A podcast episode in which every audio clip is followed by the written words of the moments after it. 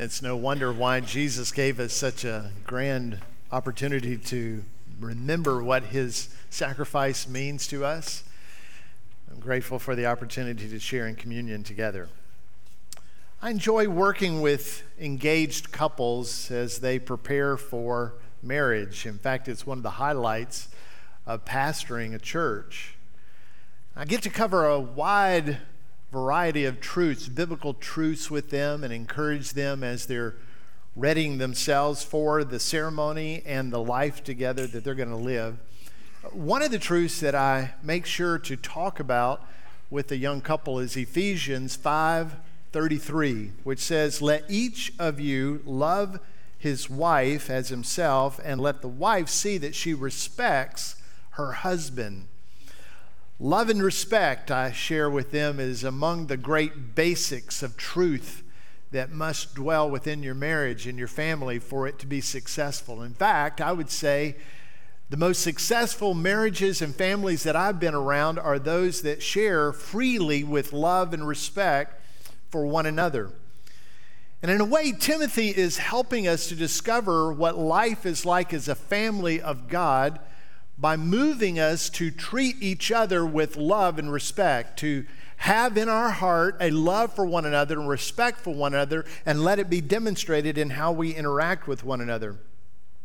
So you can see that in Ephesians, uh, excuse me, 1 Timothy chapter 5, in the first couple of verses there, as Paul is instructing the pastor of the Ephesian church if he's going to have to bring com- conviction, correction, or even rebuking to the people that he ought to do so with great love and respect. There is going to be sin in the church, and it's going to have to be confronted. And there is going to be error in the church, and it's going to have to be confronted. But the way in which you do it is incredibly important. So, as a pastoral letter, Paul is urging Timothy to think about how he shows love in the midst of those times. Now, you might say, well, it doesn't sound very loving if the pastor is going to rebuke me.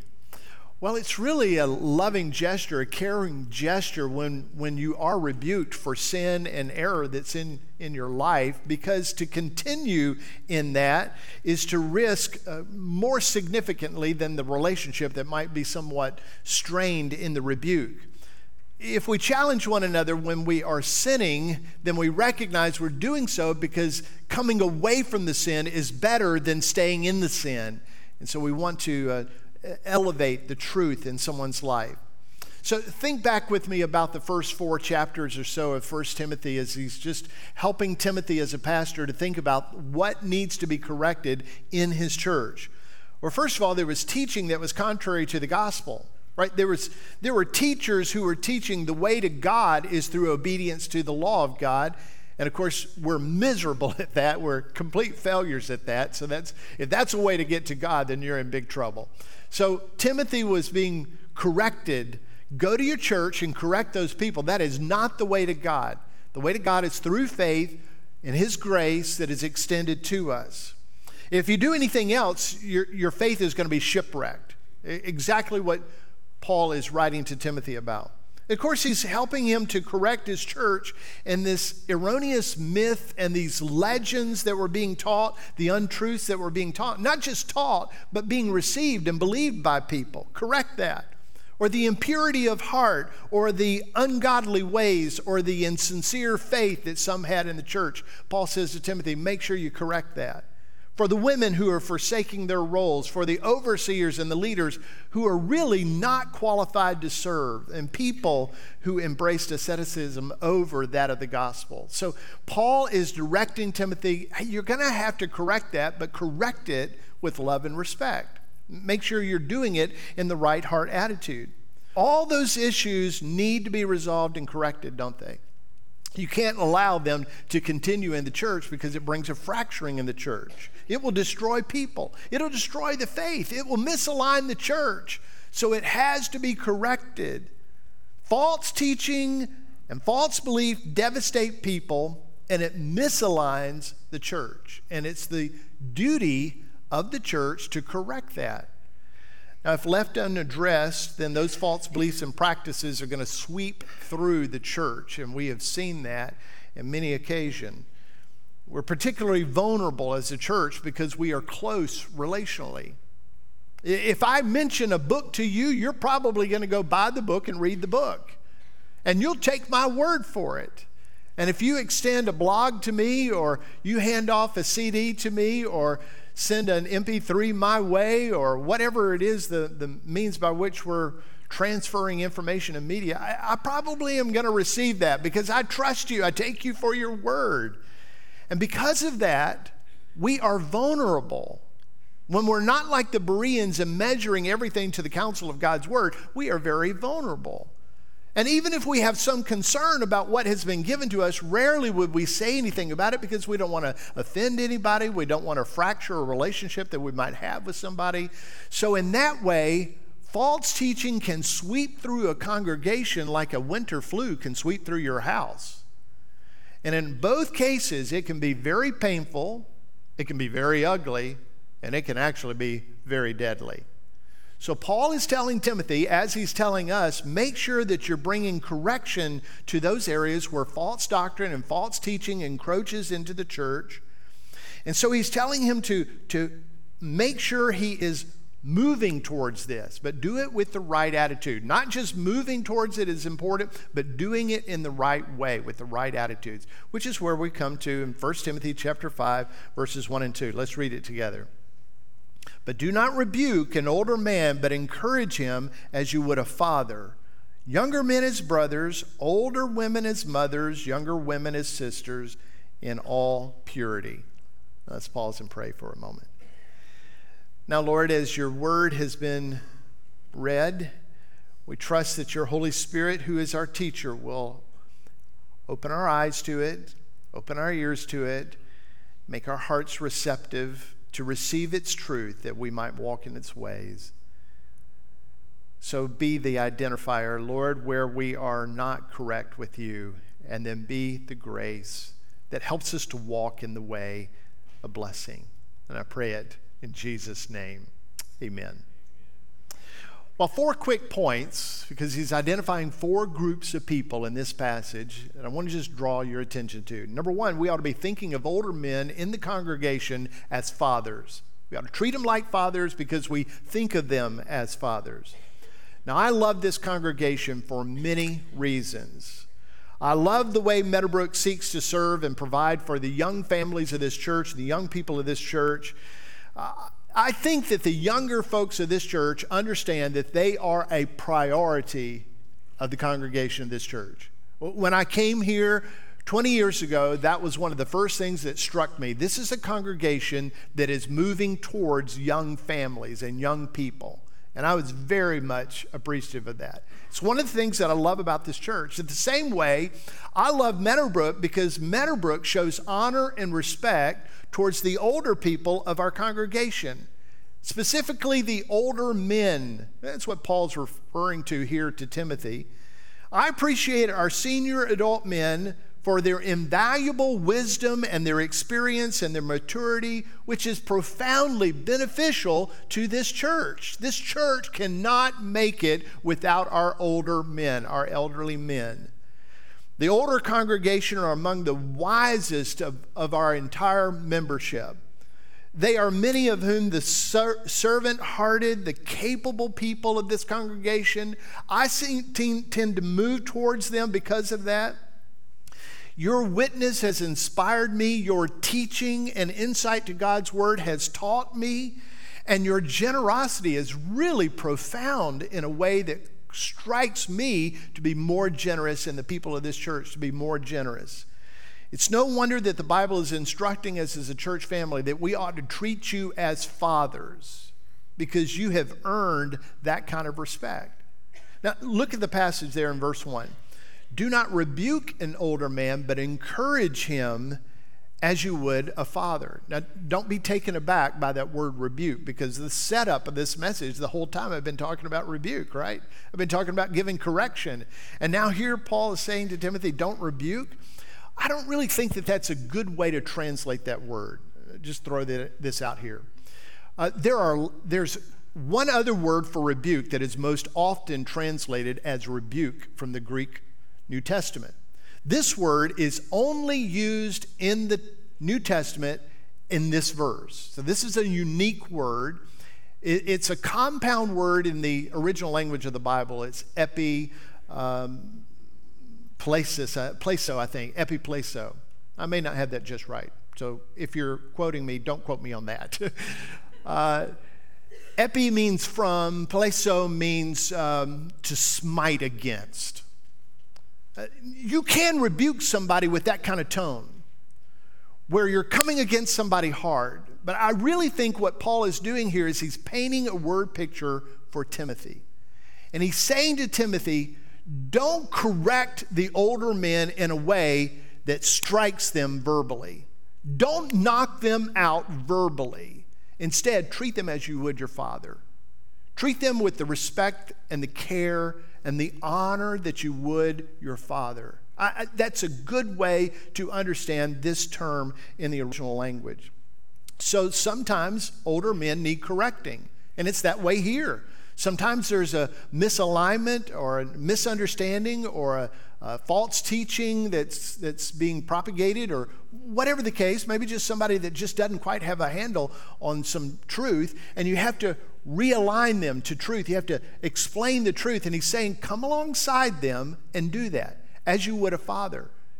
You wouldn't come at a superior position down to your father. No, you would come alongside your father and say, Dad, would you consider this? I've come to understand this passage to mean this. What do you think? And ask them to come alongside you. Show great honor with that. Uh, let me just mention that that is a rare occasion here, and I'm grateful the maturity, not just in age, but the biblical maturity of our senior adult men is really remarkable. And I'm grateful for that. You have continued to search God's word, to engage in God's word, and to do God's word. And that is very evident. Some of you need to step into that role, but for many of you, you are already in that position. And so you are worthy of all the honor and the respect that God encourages us and demands of us as a church to give to you. But give me just a moment to speak directly to the older men for a moment.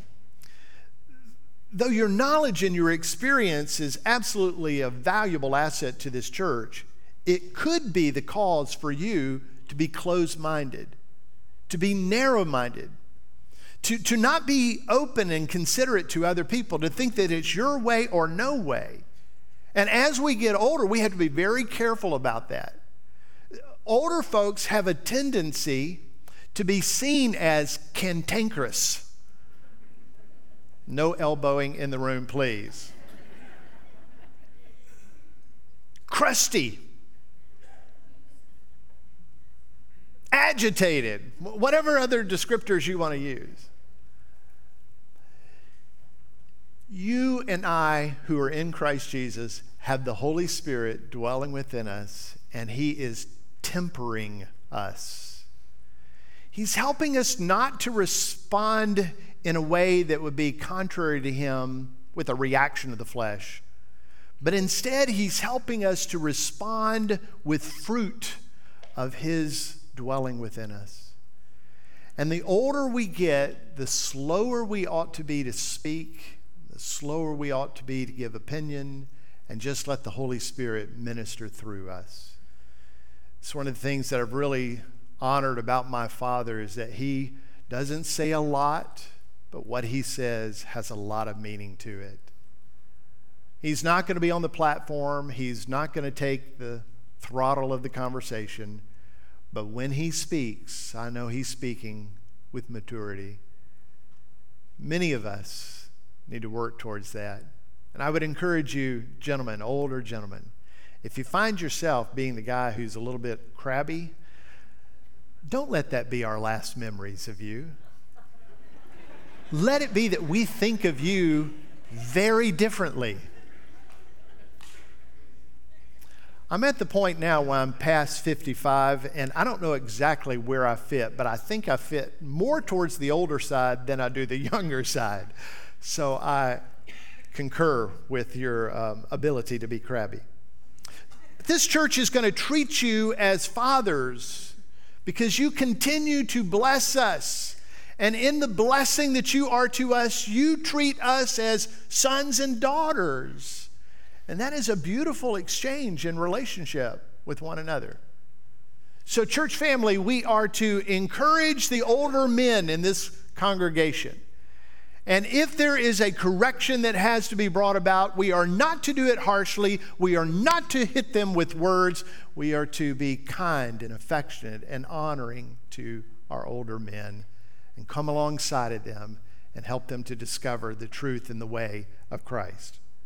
But then he goes a little further and he says, not just about older men, he says to younger men that we ought to be treating them as brothers. Many of the young men here at Meadowbrook encourage me and encourage you as well. They are the men who have great gospel influence in our community. They are gospel multipliers. They are heavily involved in their work life and in the community life maybe the sporting life with their kids, or maybe even themselves.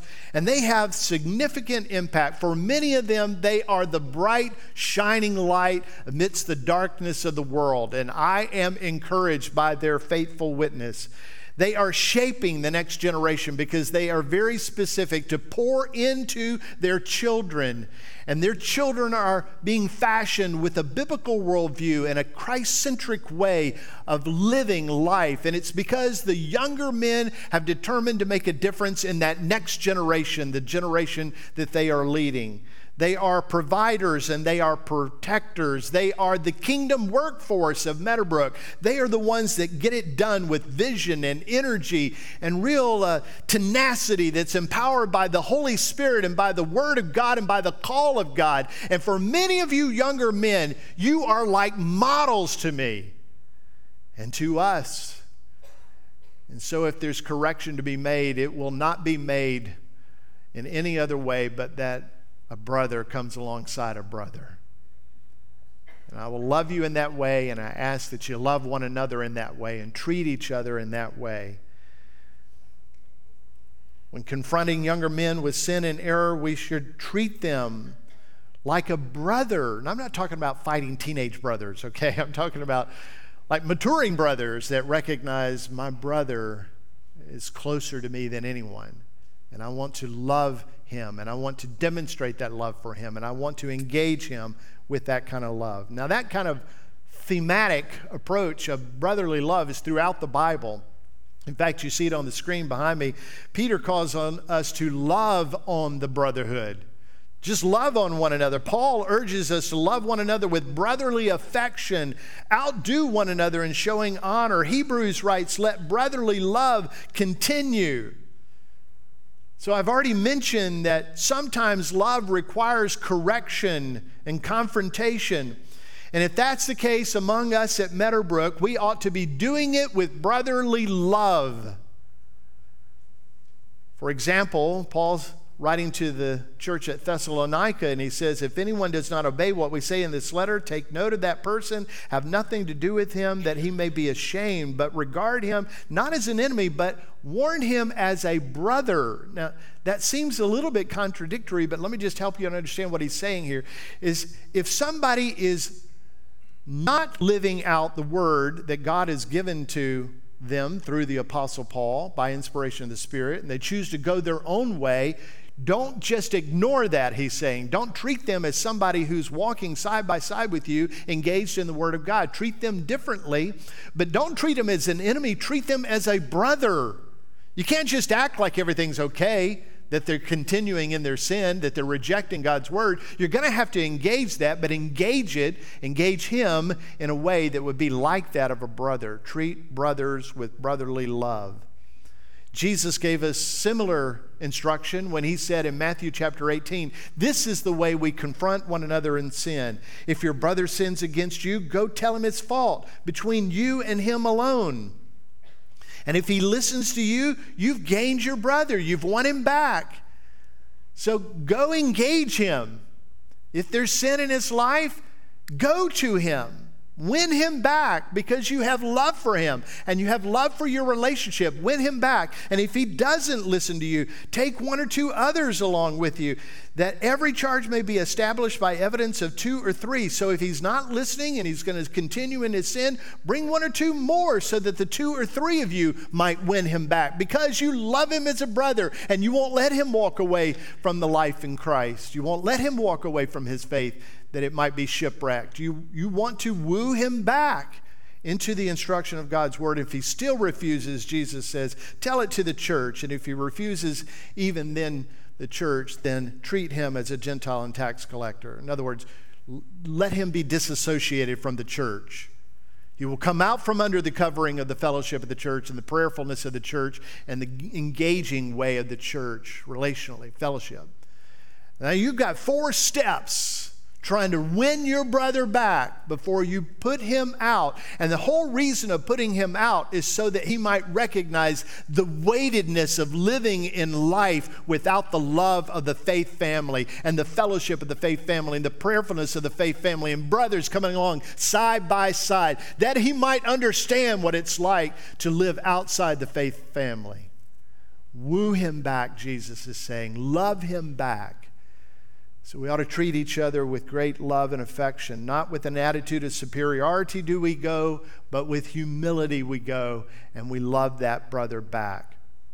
So let love be our motivator, grace be our attitude, humble restoration be our practice and our purpose. That's what we're moving towards restoration.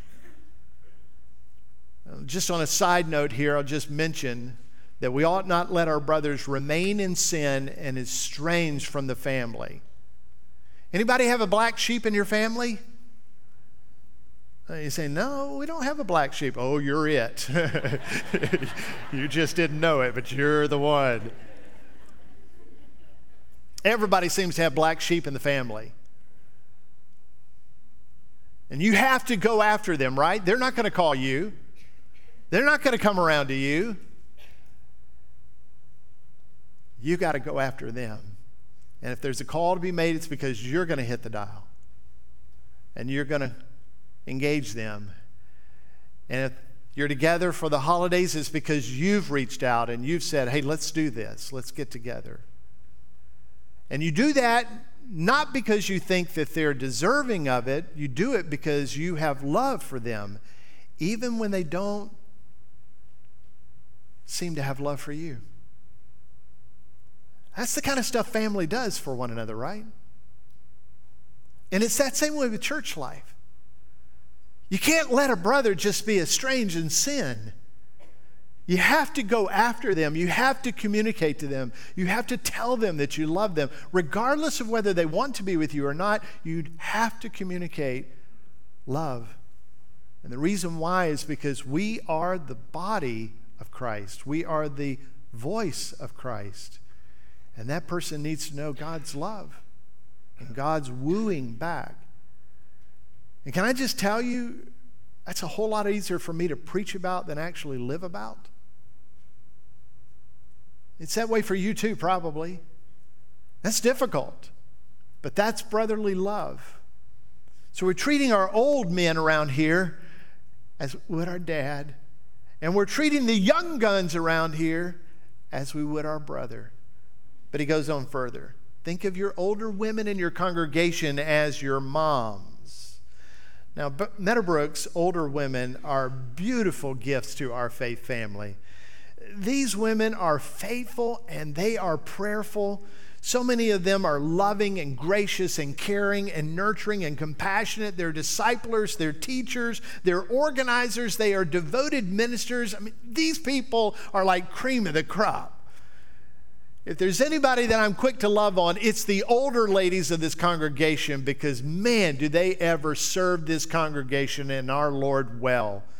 Our older women bless us and stir us to more remarkable ministry and mission, ever expanding mission, and they are quite easy to get along with. It is a pleasure to serve with the older women of Meadowbrook. And the Bible instructs us how we ought to treat them and care for them. We ought to do so for those who are in this faith family like they are our mothers. Now, next week, we're going to talk about what God's instruction is specifically for the women, the older women in our congregation, as we dig deeper into chapter 5. But it requires women to be of good works and hospitable and caring for the saints and be caring for those who are afflicted. We'll talk about that next week. But listen to another instruction that God gives to older women out of Titus chapter 2, verse 2, 3, 4, and 5. Older women likewise are to be reverent in behavior not slanderers, nor slaves to much wine. They are to teach what is good, and so train the young women to love their husbands and children, to be self controlled, pure, working at home, kind, submissive to their own husbands, that the word of God may not be reviled. Me just work through that list for a moment, real quickly. To be reverent in behavior means that they are to live honorably before God. If you're an older lady at Meadowbrook, Here's what God demands of you live honorably before Him. That's to live a life of reverence. To not be a slanderer. We don't often use that word slander, but slander from the original language of the Bible is the same word that gets translated devil, who is the father of lies. And so, what he's saying, don't be devilish, don't come up with lies about people in order to tear them down. So, be a woman of honor who is not like the devil, sharing lies about other people, and don't be a heavy drinker. Uh, be one who is not drunk and practice discipling young women so that they might know how to love their husbands and love their children well and live out the transformational work of God in you by the Spirit and by the Word. And then he gives some ways in which that's evident that God's Word is very much alive. And he says that is you're living with self control and purity, and you keep a well kept home, a godly home. You are kind and submissive to your husband. And in that, people will applaud the Word of God because they can see it in your life, and the Word of God will not be reviled. So the way older women live really is a testament to God's work through his word in your life. We know the world knows that God's word is living when they see it in your life, older ladies. That's a big shoe to fill, isn't it? And God's spirit will help you to do that. But you're going to have to take on that role and live it out in its fullness. I can tell you, ladies, this congregation is like me we are thankful for you, especially those of you who exemplify this passage. You are remarkable women. Although I'm not sure that my wife has crossed the threshold to become an older lady yet, she is certainly marching forward in that. You know, she's older than I am by six months. I know this is true. She exemplifies the Titus 2 woman. I'm not just saying that. I can tell you from the guy who sees her when her hair is not flat iron straight and she is who she is. I see her at her rawest moments and she is the Titus 2 woman. And I'm grateful. Our African American friends call her First Lady. We sort of jokingly talk about that around the house that she's First Lady K. She's the First Lady of Meadowbrook. Our South Sudanese and Ugandan friends lovingly call her Mother K. And they call her mother in an affectionate way to this passage, treating older women as your mother. Treat them like your mama. It's an, it's an endearment term for them. Mama Kay. I don't want to embarrass her more than I already have, but I can tell you this that she is displaying God's word very well. And many of you older women are doing the very same thing. Some of you need to step towards that and see what God's call is for your life. See the empowerment of the Spirit of God who will work within you and step into that call and make a great impact. God has treasured you in this church, and this church is treasured by you being here. Step towards that call. And then finally, he says, think of younger women with purity as sisters. I wished in the end I had flipped that around, but I didn't catch it until this morning when I was going back over my notes. But it should be think of younger women as sisters with purity. Church pastors and leaders and members should treat women, younger women, as sisters in all purity. And that last little prepositional phrase, in all purity, is probably the most challenging and the most important of that section of the scripture we must protect the purity of women and think and act towards them in pure ways. That's what Paul is saying to Timothy. As a leader, make sure you're instructing and urging and, and wooing young women to God's word, but do it with purity. Do it in purity. Fewer things sicken me and embarrass me and absolutely anger me in a righteous way than when I hear that a pastor or a church leader has sexually sinned against a young person. God mandates that we keep ourselves pure, sexually pure. And in this passage, he actually mandates and demands that we keep and protect the purity of other people, specifically young women. Men, we should think and act towards the women of Meadowbrook, specifically the young women of Meadowbrook, in the same way that you would your cherished sister as you're trying to protect her reputation and virginity before she's married. He says, view the women in your church, the young women in your church, in that way, with all integrity and with purity protection in mind. Protect them. Now, obviously, we live in a hypersexualized world. The world reminds me today of the days of Noah when every intention of man's heart seems to be evil. Man, that seems to be our world today in which you and I live. Thank God for His kingdom and His Holy Spirit that gives us a different reference point. See, you and I must be different than the people of the world. Different because we have the power of the gospel dwelling within us, which has broken the chains that once held us captive. And the Holy Spirit is actively alive in us, sanctifying us, that is, making us holy. And we have the mind of Christ so that we don't have to think with the smut that the world thinks with. And we have the treasure of the resurrected power dwelling within us that we can walk in a new way of living. You and I are given the opportunity and the empowerment to live differently, and we must aggressively walk in that way, protecting the young women around us because we determine ourselves to be pure.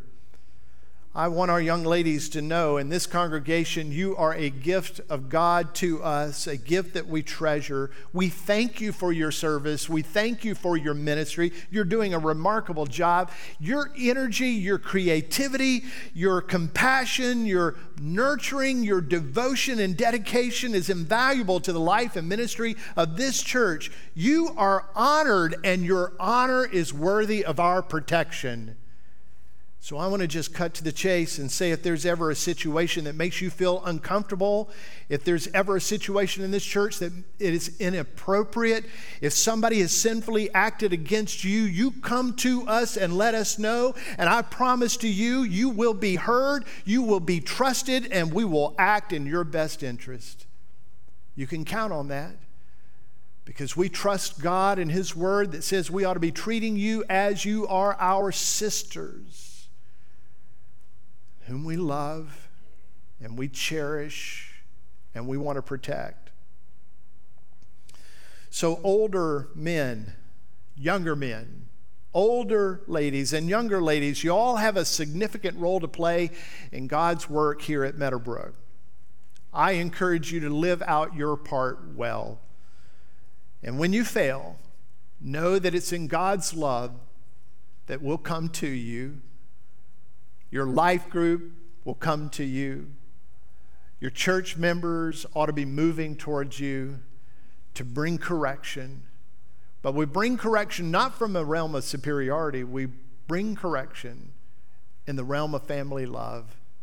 Because we know to leave you in that sin will only bring demise to your life.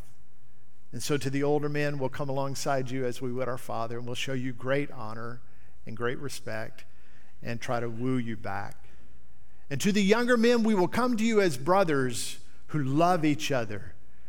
And to our older women, we will come to you as we would our mothers. Who we love as God helps us to know how to love. And to you, younger ladies, we will come as sisters. And we will treat you with care and affection, protecting your purity. And we will call you back. That's what Life Group is about. That's what friendship and fellowship in the faith family is about. That's what we do for one another to engage one another in such a way. So, church family, throughout our days, we urge one another to correct those who you see need correcting. Handle it with care and affection, with love, as you would a father, a brother, a sister, a mother. I'm just reminded that we are family and we ought to act like family. We're working in the family business, and we all share a common eternal home with our Father. And in that, it ought to be evident in how we treat one another, encouraging each other in the faith. Now, let's pray together for a moment. Father, would you help us to learn how to treat one another as family? As the family of God brought in by the glorious adoption of Jesus, our great brother and Savior. Would you help us to think this way and act this way? Because we know if we will think and act in this way as a congregation, that Jesus will be honored and the Bible will be applauded and the church will be revered and the mission is more apt to be accomplished. So help us, God, to live in this way. Forgive us where we have failed Help us to mend relationships and fellowship that is severed because we've acted in unbiblical ways. For those of us who now reckon, Lord, that you have placed us in this family at this time in the generational place where we are in life for purpose, help us to engage in that purpose, to step to that role, to not do it in our own strength and our own power, but to do it in the power and the call of the Spirit of God and to trust you for your great work that you're going to accomplish. For the old men and the old ladies at Meadowbrook, thank you, God. For the young men and the young ladies at Meadowbrook, thank you. Your Holy Spirit has done a remarkable job at bringing us together and making us one. May it be evident in our thoughts and in our words and actions. In the name of Jesus, amen. We're going to close this part of the service with a simple song. Maybe you're familiar with it, maybe some of you not. Lord, be glorified. Be glorified in me, in my house, in my life, be glorified. And as we're singing this song, I want us to think about the text that we've been talking about this morning and say, okay, God, as an older man, an older lady, as a younger man, younger lady, be glorified in me. Let it be evident in me. Lord, in this church, be glorified. You be exalted. Let your word be applauded, not reviled. Let it be because you're doing a work in us. Let's stand and sing. I'll have some people standing down front ready to receive you who are making decisions for Christ or want somebody to pray with today. We're here ready to engage you in prayer. In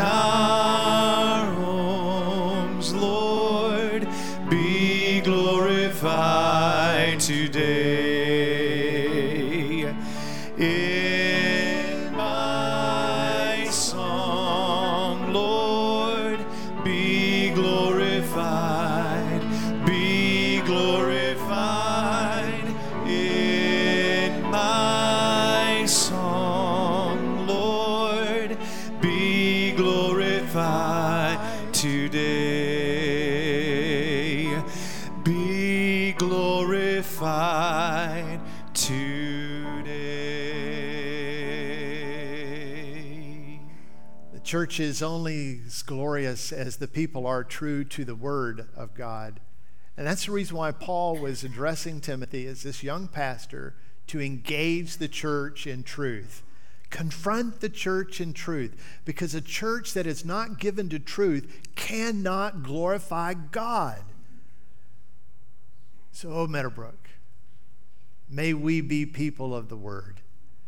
May our hearts be given to it, our minds given to it, and our actions be given to it.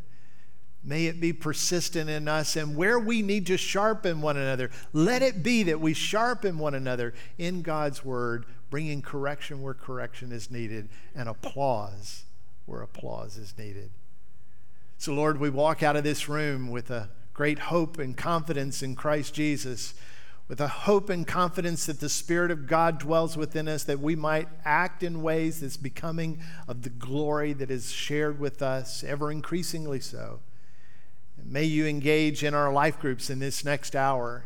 Engage us with great ministry and prayer and truth from your word. May we be ever sharp as we leave. I pray in the name of Jesus.